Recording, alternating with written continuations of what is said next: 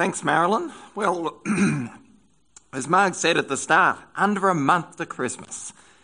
A bit hard to believe in some ways, uh, although when I uh, was down the shops uh, during the week as I drove past and as I uh, went, went for a wander as well, uh, I could see Christmas decorations uh, up, up and about. I could see the, the Christmas flower, I think it's typically called, the, the red flower, what's it called? The point poinsettia. I, I could see them uh, featured, and uh, so y- you can see that the scene is beginning to be set for Christmas.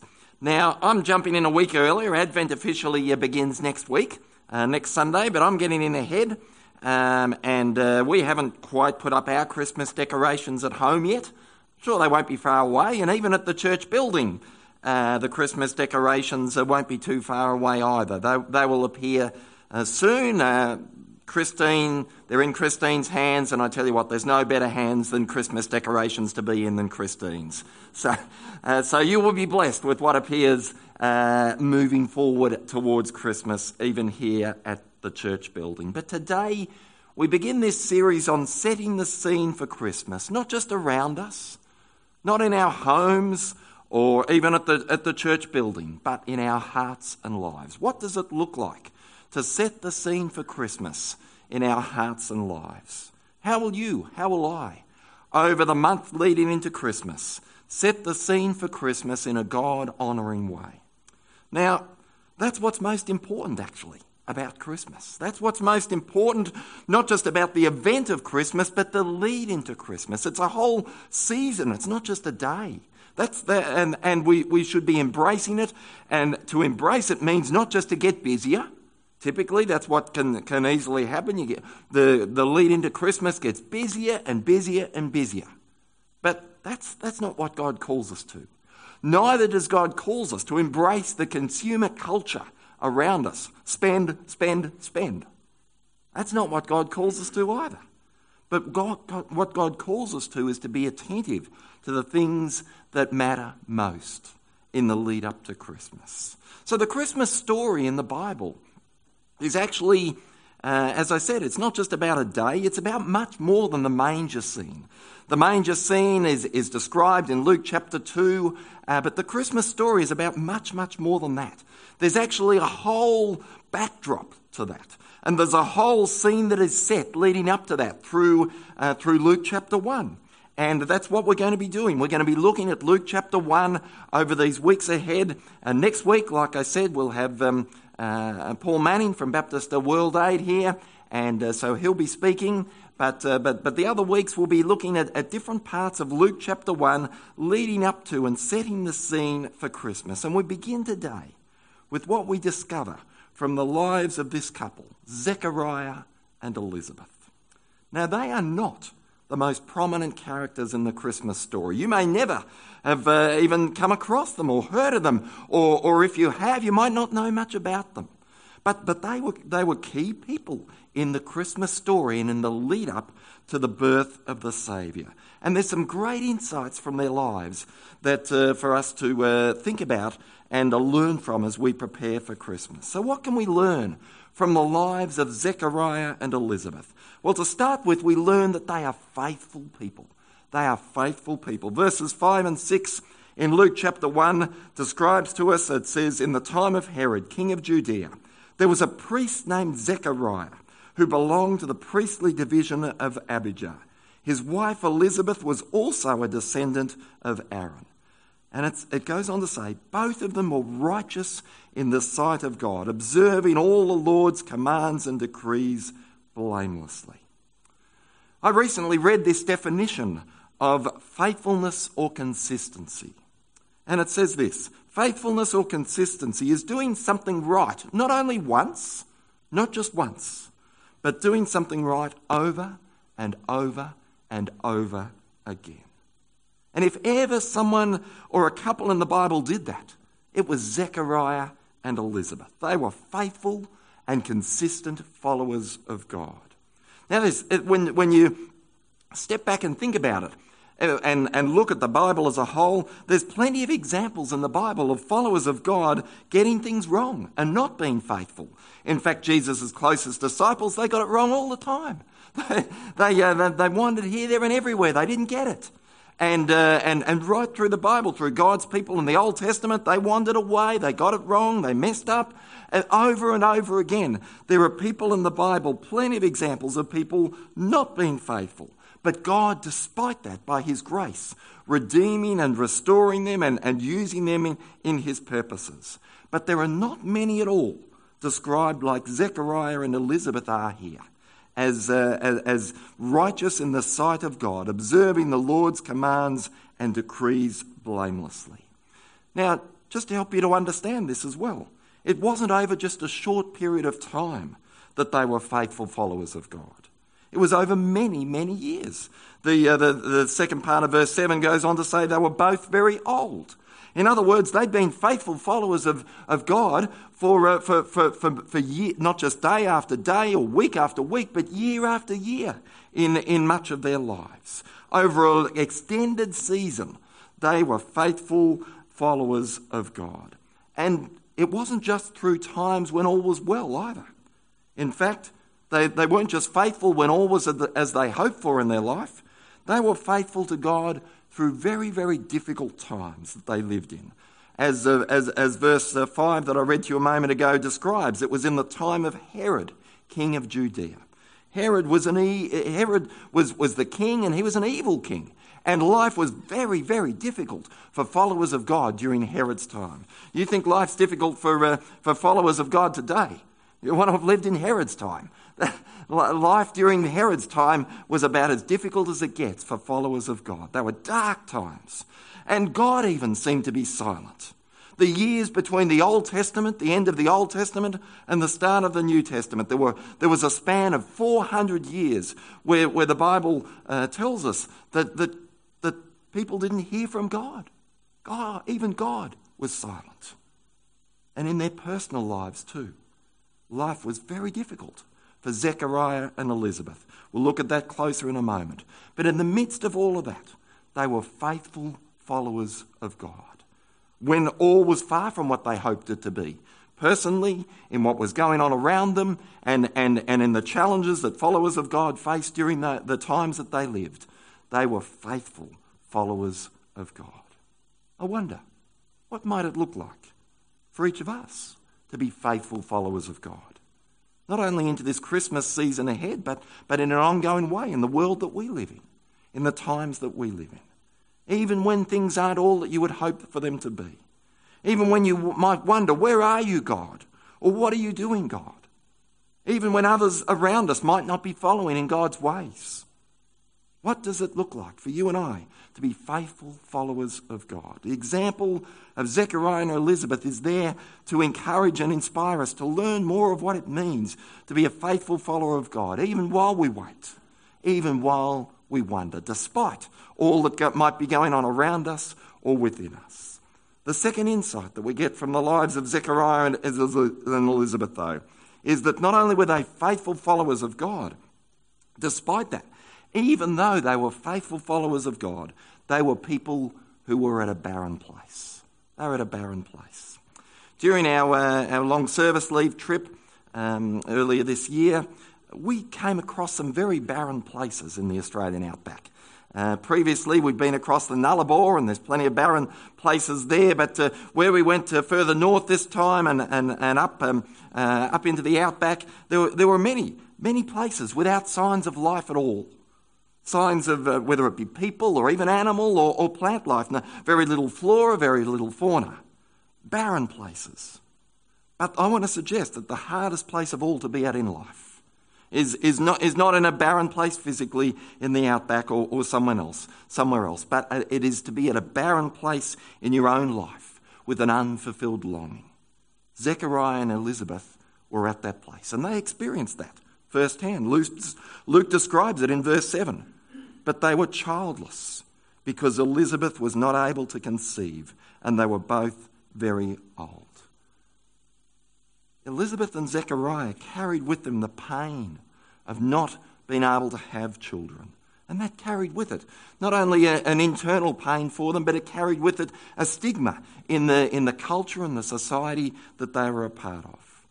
But I wonder what pain might you be carrying as you approach the Christmas season? It may not be in that way, but it might be in another way. What might be the barren place for you in your life where you long for something different to what is the reality? It could be an ongoing health challenge you face. It could be a family situation. It could be a work struggle. It could be a sense of vulnerability or pain over something that's, that's affected your life or the lives of, of, of your loved ones or in our broken world that isn't as you would hope for it to be. The Christmas season and the lead into Christmas can actually be a particularly difficult season for many for, because of the barren places that people can find themselves at. And, and sometimes that can be more pronounced leading into and around Christmas. Even as faithful followers of God, we're not immune from being at barren places. And, and the example of uh, Elizabeth and Zechariah shows us that. But what we discover from their lives is that even at that place, we can encounter God afresh. Alongside our road trip during our, our, our, trip, we took a rail trip on the iconic Ghan from Darwin to Adelaide. And early on in that trip, we unexpectedly found ourselves reconnecting with some friends uh, from Newcastle that we knew during our time in Newcastle uh, through uh, the, their son played cricket with our son, and we, we, we, got to know each other pretty well during that time. And, and so it was just a, a, a, an unexpected and yet a wonderful thing to be able to reconnect with, with them uh, across that trip. But even more incredible and even more wonderful is the way that Zechariah and Elizabeth would encounter God afresh, even in their place of barrenness, here in, as Luke describes. At verse 8 through to 13, this is what unfolded. Once, when Zechariah's division was on duty and he was serving as priest before God, he was chosen by Lot, according to the custom of the priesthood, to go into the temple of the Lord and burn incense. And when the time for the burning of incense came, all the assembled worshippers were praying outside. What happened? Then an angel of the Lord appeared to him, standing at the right side of the altar of incense. When Zechariah saw him, he was startled and was gripped with fear. But the angel said to him, Do not be afraid, Zechariah. Your prayer has been heard. Your wife Elizabeth will bear you a son, and you are to call him John. Do not be afraid, Zechariah. Your prayer has been heard. God met Zechariah where he was at in an unexpected way. Uh, through the angel, God revealed himself afresh to him and he spoke words of reassurance to him. And, uh, and, and to Elizabeth out of that as well. And, uh, and, and he reminded them not only of God's plan for them to have a son, but of that son, John, to prepare the way for the Saviour, the Messiah, God's son, in a bigger picture way as, ver, as the verses that follow say. Verse 14 through to 17. He, you are to give, you are to call him John. He will be a joy and a delight to you, and many will rejoice because, because of his birth. He will be great in the sight of the Lord. He's never to take wine or other fermented drink, and he'll be filled with the Holy Spirit even before he's born. He'll bring back many of the people of Israel to the Lord their God, and he'll go on before the Lord in the spirit and the power of Elijah to do what? To turn the hearts of the parents to their children and the disobedient to the, uh, to the wisdom of the righteous, to make ready a people prepared for the Lord. This was a remarkable, not only encounter with God, but what God revealed during that encounter and reassured Zechariah of, and, and through him Elizabeth. And in the Hebrew language, names had real meaning, names of people. Now, uh, they, they still do, uh, but maybe not quite to the same degree uh, as, uh, as they did in Bible times. Uh, I know David has, has a certain meaning, but I don't even know what it is. but uh, but I don't know about you with your name, but with the name Zechariah and Elizabeth. Zechariah meant the Lord remembers. The Lord remembers. That, that's what Zechariah meant. And Elizabeth meant, My God is an absolutely faithful one. My God is an absolutely faithful one. So here, as Zechariah is encountering the God that he'd been following and serving afresh, God was saying to him, both, I remember Zechariah, I remember, And he was saying, As your God, I'm an absolutely faithful one. They, they hadn't heard from God for, for years, hundreds of years. The people of God, all, all had seemed dark and, and, and despairing, and in their personal lives, things were far from what they, what they had hoped them to be with these unfulfilled longings. And God comes afresh, and, and, and, and, and they encounter God afresh, who reassures them, who reminds them that God remembers, that God is faithful. Not only to Zechariah and Elizabeth, but to all of God's people. And the, and, and the Saviour was going to, to, to come. I wonder, over the lead up to this Christmas, do you know that God is still the God who remembers? Do you know that God is still the absolutely faithful one? Is that real for you? No matter what, what, what, difficult situation you may face, no matter what your circumstances might be, God is still the God who wants to reassure you. God is still the God who wants to reveal himself afresh to you as the faithful one, as the God who remembers. And in the midst of all that you might long for in life, it is an encounter with God that we all need most of all. An encounter with the living and life giving God an encounter with the faithful God who remembers, an encounter with the God who can bring hope out of hopelessness, an encounter with the God who can bring forgiveness, who can bring healing and forgiveness to our hurts, an encounter with the God who can bring fulfillment and, and purpose to our days, with the God who can bring joy to our hearts. That is what the, the, the, the, Advent season and the Christmas season is, is about as, as, as we begin to enter into it over coming days. To, to, to begin to, ex, to experience afresh what it means to, to know the joy of the Lord, to experience afresh what it means to know the fulfillment and the purpose to our days that God came to bring, to know the healing and forgiveness for our hurts, and to know the hope that, uh, that comes with, with the Saviour. It is such a wonderful thing to encounter God in our lives. When the, uh, if you've never encountered God for the first time, then, then you need to. And, and my prayer is that you will over this lead into Christmas. But uh, maybe you need to encounter God afresh. There is no better time than in the lead up to Christmas to encounter God, either for the first time or afresh. How might God be getting your attention? How might God be nudging you or speaking to you? How, how, so that you can encounter him afresh or for the first time, I wonder. Today or any day leading up to Christmas, at Christmas, or even beyond it. Let's pray. God, we want to thank you that you are the God not just of Christmas, but of all that leads up to it. Indeed, you are the God of all of history.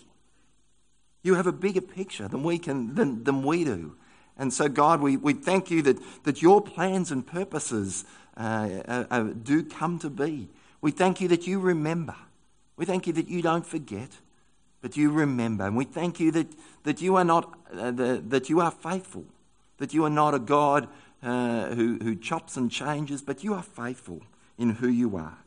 You're the life giving God. You've given us life, given each of us physical life, but you also offer us life in every sense, spiritual life.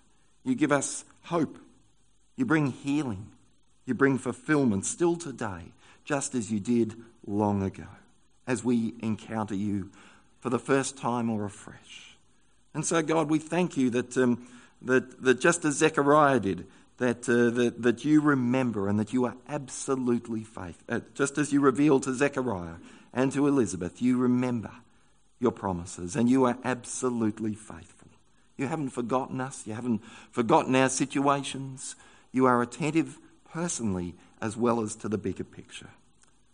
And so, my prayer is that each of us would, would gain a fresh sense of this God that we worship, this God that we, that we gather to, to acknowledge, this God uh, that is life giving through the, this Christmas season, through the lead up to Christmas. My prayer is, God, that you would reveal yourself afresh to each of us and that each of us would, uh, would encounter you afresh or for the first time as part of the Advent season that uh, uh over these days and weeks ahead. May we discover the wonder of your work and the wonder of your words in life giving ways that are transformative, that make, it, make such a difference to our lives, not only on this earth, but in our eternal, in your eternal perspective and purposes. And so we ask all these things in and through the life giving, wonderful name of Jesus, who came to be our Saviour and our Lord.